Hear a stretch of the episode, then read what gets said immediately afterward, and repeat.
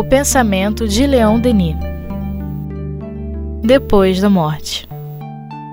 Com Luzia Matias, Jane Dória e Jailton Pinheiro. Bom, amigos, dando sequência ao estudo do livro Depois da Morte de Leon Denis, ainda no capítulo O Cristianismo.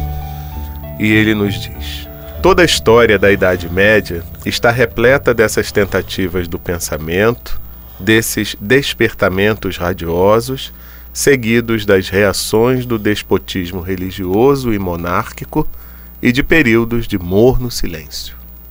É, como ele vem tratando da história do cristianismo, né, já chegando a essa fase né, da Idade Média, ficou aquele conflito entre a, a Igreja Católica, que ia se constituindo como instituição de poder, e os que buscavam a prática é, do cristianismo na sua essência, assim como os que tinham as suas práticas é, religiosas próprias, né? como os celtas, enfim.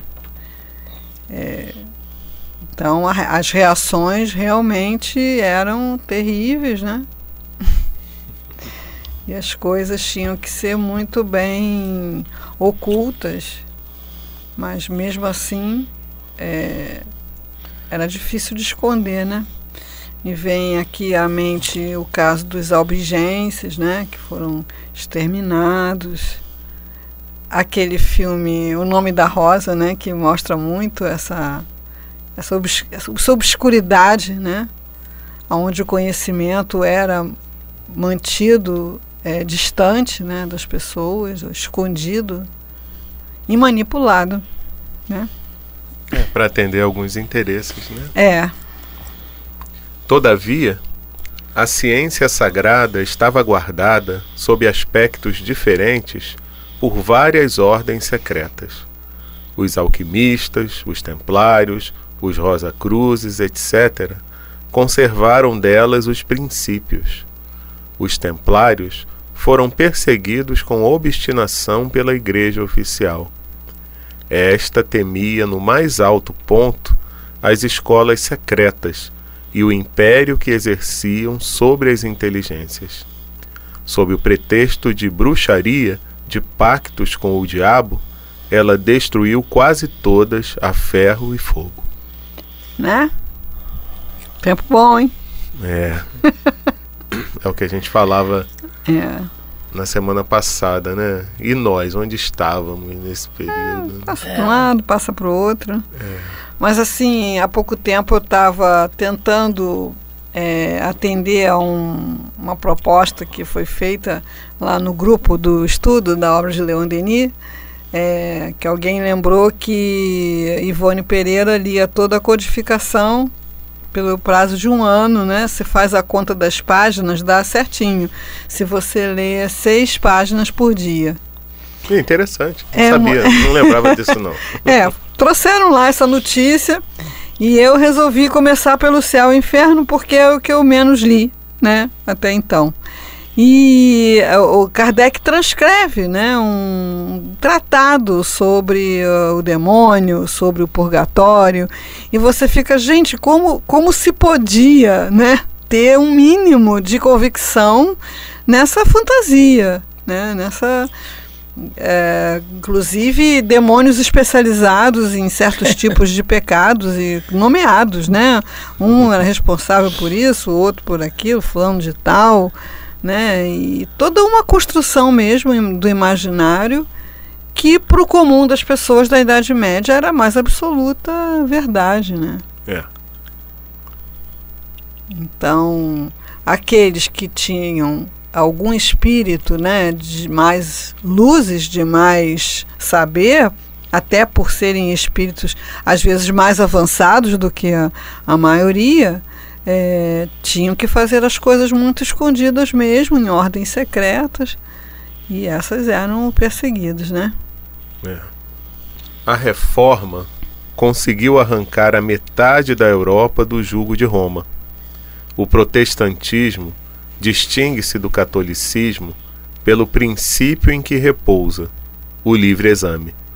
Sua moral é mais precisa, ele tem o mérito de se aproximar mais da simplicidade evangélica. Mas a ortodoxia protestante não poderia ser considerada como a última palavra da renovação religiosa, em razão de seu apego exclusivo à letra que mata e à bagagem dogmática que conservou em parte. É, quando você considera a Bíblia como a palavra de Deus, como escritura sagrada. É um avanço porque antes da reforma é, a, a, ninguém lia a Bíblia. Uhum. né? É, primeiro que as pessoas eram analfabetas, né? Segundo que eram manuscritos, né? Ficavam lá os copistas copiando aquelas coisas, né? Totalmente fora do, do acesso. É, em latim, as cerimônias em latim e as pessoas não entendiam latim. Então a, a as passagens elas eram contadas através da escultura, da pintura, né, nas uhum. catedrais. Era ali que as pessoas aprendiam alguma coisa. Né? Mas a própria Bíblia não, não era acessível. Quer dizer, quando a, o Lutero traduz a Bíblia para o alemão, né, que era a língua comum, e logo em seguida, um pouco antes, não sei, vem a imprensa, porque o primeiro livro publicado foi a, a, o Evangelho em alemão, né, uhum. pelo Gutenberg lá, é, vem a, a possibilidade da imprensa, né, uma, a, o, o conhecimento da, da escritura se vulgarizou. Mas hoje, né, no nosso ano de 2015, nós estamos cercados de pessoas brandindo né, a Bíblia, dizendo que é a palavra de Deus. Uhum. E tem umas coisas curiosas para Deus dizer ali, né?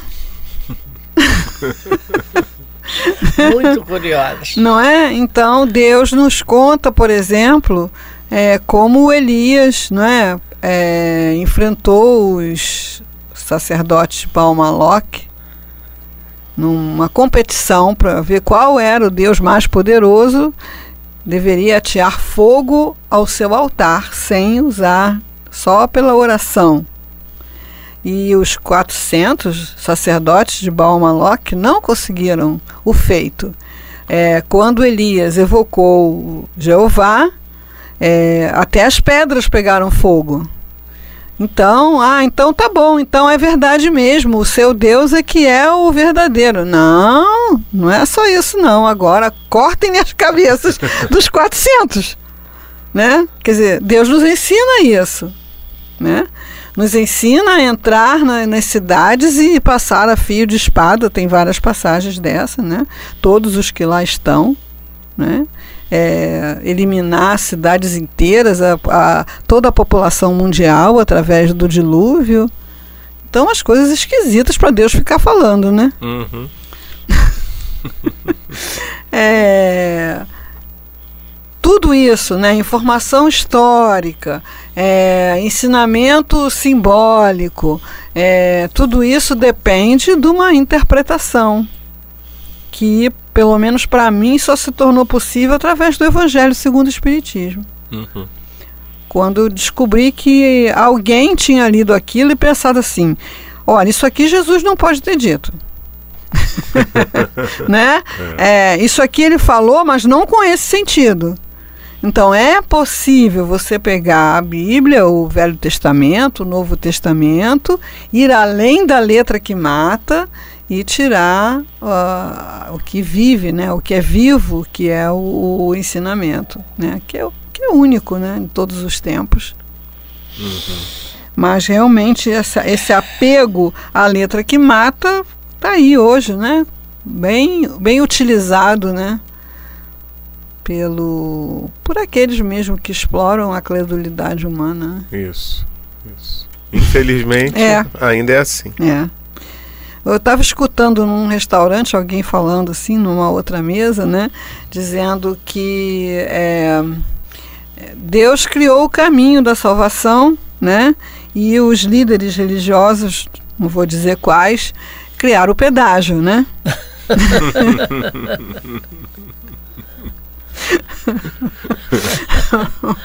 é, assim, criaram um pedágio.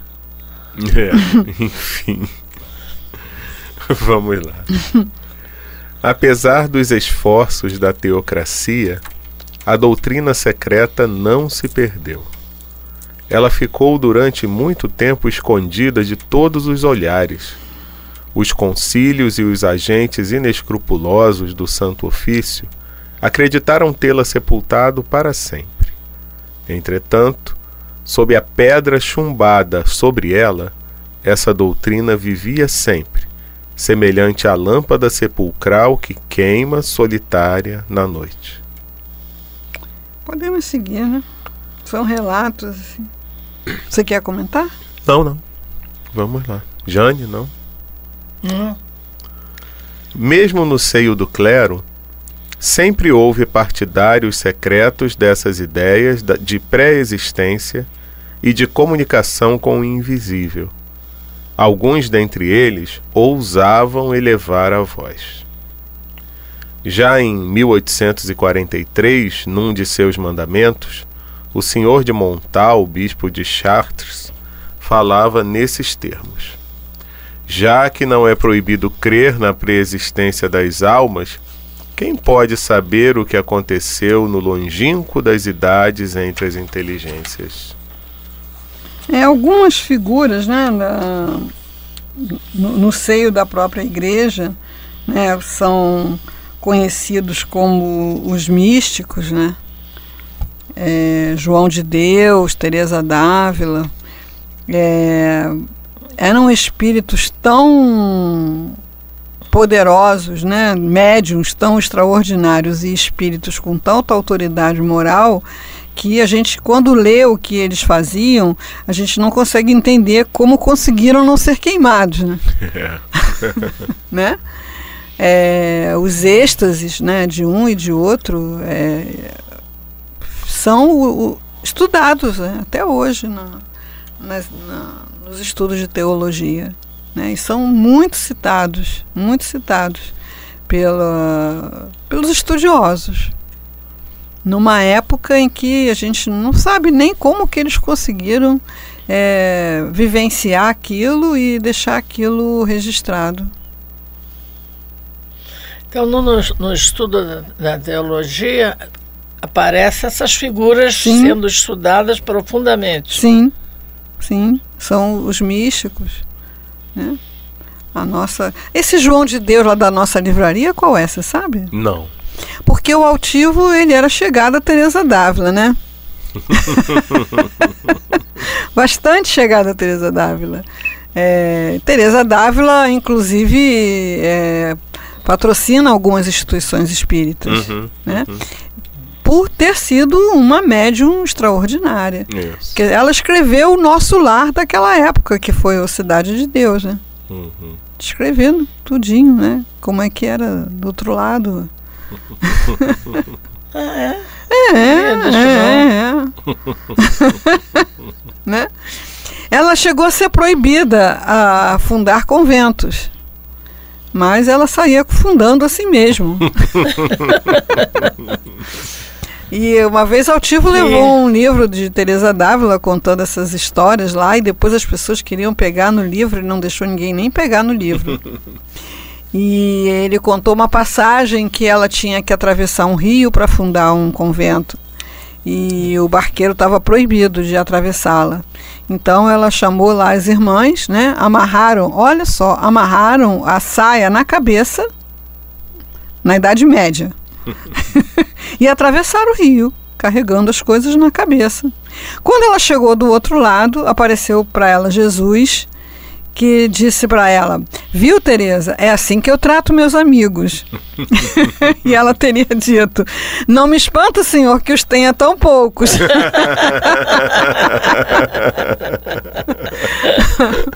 né? Fantástico. É. E o João de Deus, ele fala da fonte, né, da água viva, da água do monte, né, que serviu até de inspiração para o Raul Seixas né, que andou aí circulando por essas doutrinas secretas, né, algumas muito loucas mesmo. Mas eles falavam dessas coisas em plena Idade Média. Agora, é, falar sobre reencarnação, falar sobre mediunidade era uma coisa muito mal vista mesmo. Complicada. Enfim. É, então isso só prova também né, que Deus não abandonou a gente em momento algum. Não, e que a verdade é impossível de ser calada, né? É, exato. O cardeal Bona, o Fenelon da Itália, no seu tratado do discernimento dos espíritos, exprimia-se assim: Temos nos espantado que se possa encontrar homens de bom senso que tenham ousado negar completamente as aparições e as comunicações das almas com os vivos, ou atribuir-lhes uma imaginação enganada, ou então a arte dos demônios. Uhum. É, inclusive o caso da, da Joana d'Arc é bem emblemático, né? Porque ela sofreu um processo de condenação. E nesse processo de condenação, é, os espíritos que se comunicavam com ela eram, eram demônios, né? Santa Catarina, São Miguel, acho que. É, depois ela é reabilitada pela própria igreja e aí é, Santa Catarina deixaram de ser demônios e passaram a ser realmente são, santos e anjos, né? Uhum. É, Naquela exceção que a igreja permite da comunicabilidade, né? De alguns santos, caso. de alguns, né? Só. É. E aí é, a coisa é interessante, é, né? É. A gente é, acho que é a Virgem de Fátima, né, que apareceu para as crianças, uhum. né? É. E essas crianças não foram consideradas endemoniadas, né? Isso. né? É que tem alguns fatos que são tão patentes e que não tem como você dizer, primeiro, que é. não aconteceu. É né? Então encobrir dizendo que é loucura da cabeça daquelas pessoas é. ali, você não tem como dizer. É. E aí como explicar? É. E tem uma história de umas revelações, né, que Nossa Senhora teria feito em Fátima, né? Uhum. Que estão lá trancadas as sete chaves lá no é. Vaticano. É um, é um mito ou será que está mesmo? Não sei. Você não sabe, Jailton? Eu não sei. Olha que você sabe. E aí, Leon Denis prossegue. Enfim, muito recentemente, esse recentemente é da época do é, livro, tá? Exatamente, é, 1912. O, sen, é, 1912? É o a, da, da referência anterior. Ah, sim, sim. É, lá no rodapé. É como eu costumo dizer, quem sabe ler leva vantagem. E está escrito aqui na nota. rodapé. Não, mas não se refere a esse texto, se refere ao anterior. Ah, mas como certo. ele está indo na sequência, né? Uhum. Enfim, então muito recentemente, 1912, uhum. o senhor Calderoni, diretor da filosofia della Scienza, é assim que se fala? É. De Palermo, publicava algumas cartas endereçadas por. O que, que é MGR, hein? Monsenhor? Não, né? O que, é, que é isso? Vamos considerar que é. seja. Magnífico Monsenhor. É. Luiz Passavalle, arcebispo, vigário da Basílica de São Pedro de Roma. Ao senhor Tancredi Canônico, senador e guarda dos. sei lá como é que se fala é. isso. Sox, sei lá. A propósito da reencarnação. Eis aqui uma das passagens principais. Parece-me que, se se pudesse propagar a ideia da pluralidade das existências para o homem, tanto nesse mundo quanto nos outros, como um meio admirável de realizar os esboços misericordiosos de Deus na expiação ou purificação do homem, no objetivo de torná-lo, enfim, digno dele e da vida imortal dos céus, já teríamos dado um grande passo pois bastaria isso para resolver os problemas mais confusos e os mais árduos que agitam atualmente as inteligências humanas. Quanto mais penso nessa verdade, mais ela me parece grande e fecunda em consequências práticas para a religião e a sociedade. Assinado Luiz, arcebispo. É, você sabe das coisas, né? Não é? Como é que esse homem conseguia todas essas informações? Aqui, ele botou aí, ó, Anais das Ciências Psíquicas. É, ele, ele ia em tudo. Estudava muito, né? Estudava muito, lia muito. É. Exatamente. Agora é, é interessante. Estudava... Não, porque tudo isso devia ser muito na época dele, muito difícil, né, Luzia? É, bibliotecas, né? Não, uhum. não vejo outro caminho. Bibliotecas, não tinha outro meio. Isso. É, a gente é do tempo, Jane, de fazer pesquisa em biblioteca. É, não, eu, é uma eu mão de obra muito do caramba. em biblioteca. Olha, eu vou confessar aqui também, eu na minha época de escola, eu, onde eu ia era a biblioteca. É. É, eu estudei muito Aí você pegava, às vezes, fazia uma pilha de livro em cima da mesa para utilizar um trechinho é. desse, um trechinho daquele, e tinha que ir no, na mãozinha. Papel né? ao maço. Ah. copiar para depois é, juntar, né? É e fazer o trabalhão mesmo, um trabalhão mesmo. Exatamente. Agora é. a gente aqui aproveita de trechos, né, que ele selecionou e costurou. Mas você imagina você ler toda essa esse artigo na íntegra, né? Complicado, difícil. Não, ele aqui na diz página 284. Sim, a referência. Olha a referência completa. Dá completa. É, isso devia como ser um tem que ser. assim. Uhum.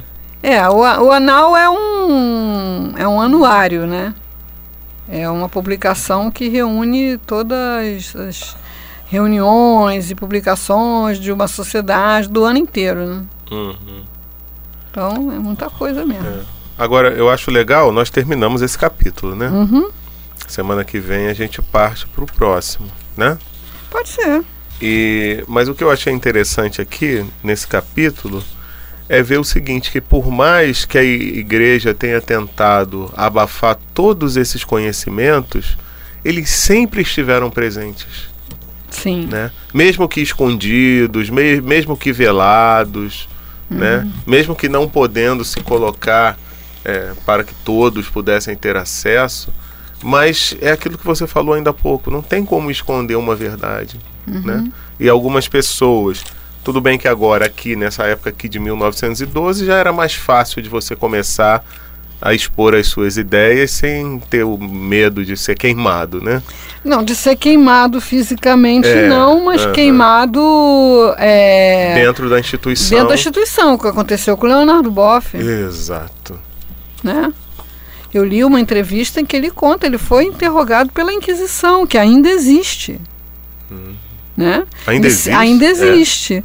É. Sentou na cadeirinha do Galileu, a mesma cadeira. E ele foi excomungado. Então, assim, é, você não pode queimar a, fisicamente. fisicamente, mas você queima a pessoa, né, as ideias da pessoa. É como o Teilhard de Chardin, né, da, da teologia da libertação.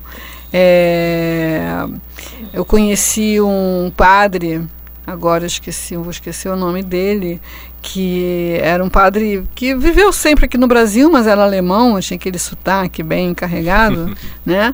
E era um frei, e ele falava umas coisas assim na, nas pregações dele, bem, é, como é que eu vou dizer, bem fora do, do, do habitual, né? É, e ele foi. É, eles têm uma maneira de, de punir os padres, proibindo de celebrar a missa. Hum. Tá? Você continua ali em observação, proibido de. Frei Clemente, Frei Clemente né? É, ele e o irmão dele tinha um irmão gêmeo que também era padre.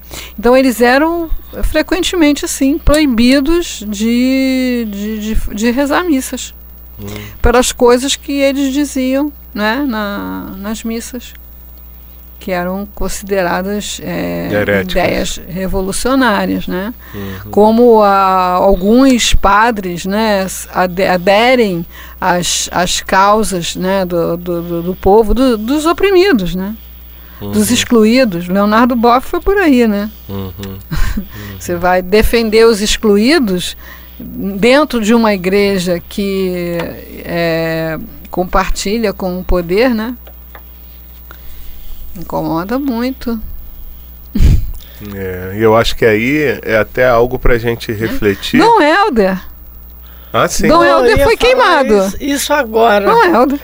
Não, Helder foi- é prova É. que foi queimado. Eu li uma entrevista dele que eu, eu tinha guardado, minha mãe queimou, em que ele falava: se ser comunista é acre- acreditar no Evangelho de Jesus, eu sou comunista. Aí ele vem dentro do Evangelho falando, coisa mais linda. Eu, eu, eu tinha vontade de ir ao meu biblioteca procurar esse Ah, jornal. vou procurar no Google, qual era o jornal. Ah, não sei. Eu vou botar lá, discurso de Dom Helder Helder sobre o sobre o comunismo. comunismo. Ah, aparece. Olha, fantástico a, a entrevista É. dele. E o que, que aconteceu com ele? Foi para o Jogar. Nordeste, proibiu de rezar a missa, É Isso aí. proibiu de sair, era controlado em todos os sentidos. Até o nosso Padim, Padim Cício, né? É. É. Não, e as dificuldades da irmã Dulce, Sim. né? Recentemente o filme que saiu aí contando Uhum. a, a vida dela. É. A própria Teresa de Calcutá também não teve apoio da igreja também, né? Até que surgiu um padre lá que resolveu ajudar ela, mas a superiora mesmo é, do colégio, que ela estava num colégio lá na Índia, mandou ela parar com aquilo porque não estava agradando ao público, né? Enfim, Não, são a história da, da Igreja Católica complicada. é muito complicada e É. muito triste. Não é só complicada. e é por triste isso que é importante a gente refletir para que a gente também, dentro do nosso âmbito, até mesmo espírita, não repita algumas coisas. É, não se torne fundamentalista, né? Exatamente. É. né? Então, tudo bem. Viu que alguma coisa tá meio assim estranha, mas vamos conversar fraternalmente, né? É. Com a pessoa. Não é repetir certos padrões antigos de cerceamento de liberdade, de expressão ou o que seja, né? Com certeza. Então a gente precisa ter muita atenção a isso, porque é, A pureza doutrinária. é, é. Eu tenho um primo que ele, ele tem Vamos um defender a pureza aí, doutrinária. quando fala dessa expressão, né? Porque, meus amigos, a gente tem que se tocar do seguinte. É, o nosso passado, ele nos condena. então pode ser que naturalmente alguma ação nossa seja até saia naturalmente assim, nesse sentido, né, de reprimir. Hábito. É. Então a gente tem que ter atenção a isso, observar o nosso comportamento também nessa, nessas questões. Nessa direção, né? Porque uma coisa para ser doutrinária, do ponto de vista da doutrina espírita, ela não pode negar Deus, a sobrevivência da alma, a comunicabilidade, as leis morais e a reencarnação. Isso. E a pluralidade dos mundos habitados, Isso. que tem espírita que nega. Isso. né? Se não negar essas coisas, se afirmar essas coisas, por que, que será antidoutrinária? Isso. Porque a linguagem é artística, porque isso é dito através do teatro, porque isso é dito através da, da música, porque isso é dito de uma forma em que se usa o humor, né? É, é fadado à contradição. Uhum. Se você se coloca numa posição dessa, que não encontra base na, na, na, na codificação, você vai afirmar, vai ter que, mais ali adiante, é, contradizer a si mesmo, né? Exato. Além de é, fechar as portas para aqueles que usam essa linguagem, para aqueles que têm essa visão, para aqueles que têm esse pensamento. Chegam ali e encontra o quê? Encontra uma nova expressão do clero. É. E de repente eles estão simplesmente cumprindo a tarefa a qual foram São designados. É. É. Foi muito boa essa sua lembrança. É. Porque a gente precisa também, às vezes a gente fica só falando do que os outros fazem ou fizeram, mas a gente se esquece que a gente também, sem É, perceber, os outros somos nós, Exato. né? faz certas Essa história coisas tem esses hábitos. que repete velhos hábitos, né? Uhum. Então a gente condena a princípio alguma coisa, sendo que se a gente for analisar o nosso próprio comportamento, ele repete essas expressões do passado, né? Então é um cuidado que a gente tem que ter em analisar nós mesmos, o nosso próprio pensamento. Às vezes a gente não expressa nos atos, mas está ali, né? A vontade de repente de fazer existe. então vamos trabalhar isso, né? Muita atenção, né? É, muito. Que a doutrina espírita é uma proposta de, de luz, né? De esclarecimento. Uhum. E de amor, né? E de amor. De, de liberdade, de amor, de esclarecimento. Eu Quase o ideal bonito. da Revolução Francesa. Isso aí. Eu Luiz. acho bonito no Espiritismo é a liberdade que você tem dentro da. Convi- da- convite da- ao é, conhecimento. Isso, Eu acho isso fabuloso, que não é limitado, você tem, é amplo, é aberto. Uhum. Você vai até onde você quiser, estudando, vendo, discutindo, discordando, discordando, inclusive. Eu acho isso fabuloso no Isso. Espiritismo. Mente aberta e o coração disposto a acolher o, o companheiro, É, a- inclusive aquele que não como pensa igual a a gente. Luzia, acolher as diferenças. Exato. Alteridade. Isso aí. E semana que vem a gente entra no capítulo 7, que fala do materialismo e do positivismo. Tá bom? Tá bom. Encontro Deus marcado para a próxima semana. Um abraço a todos.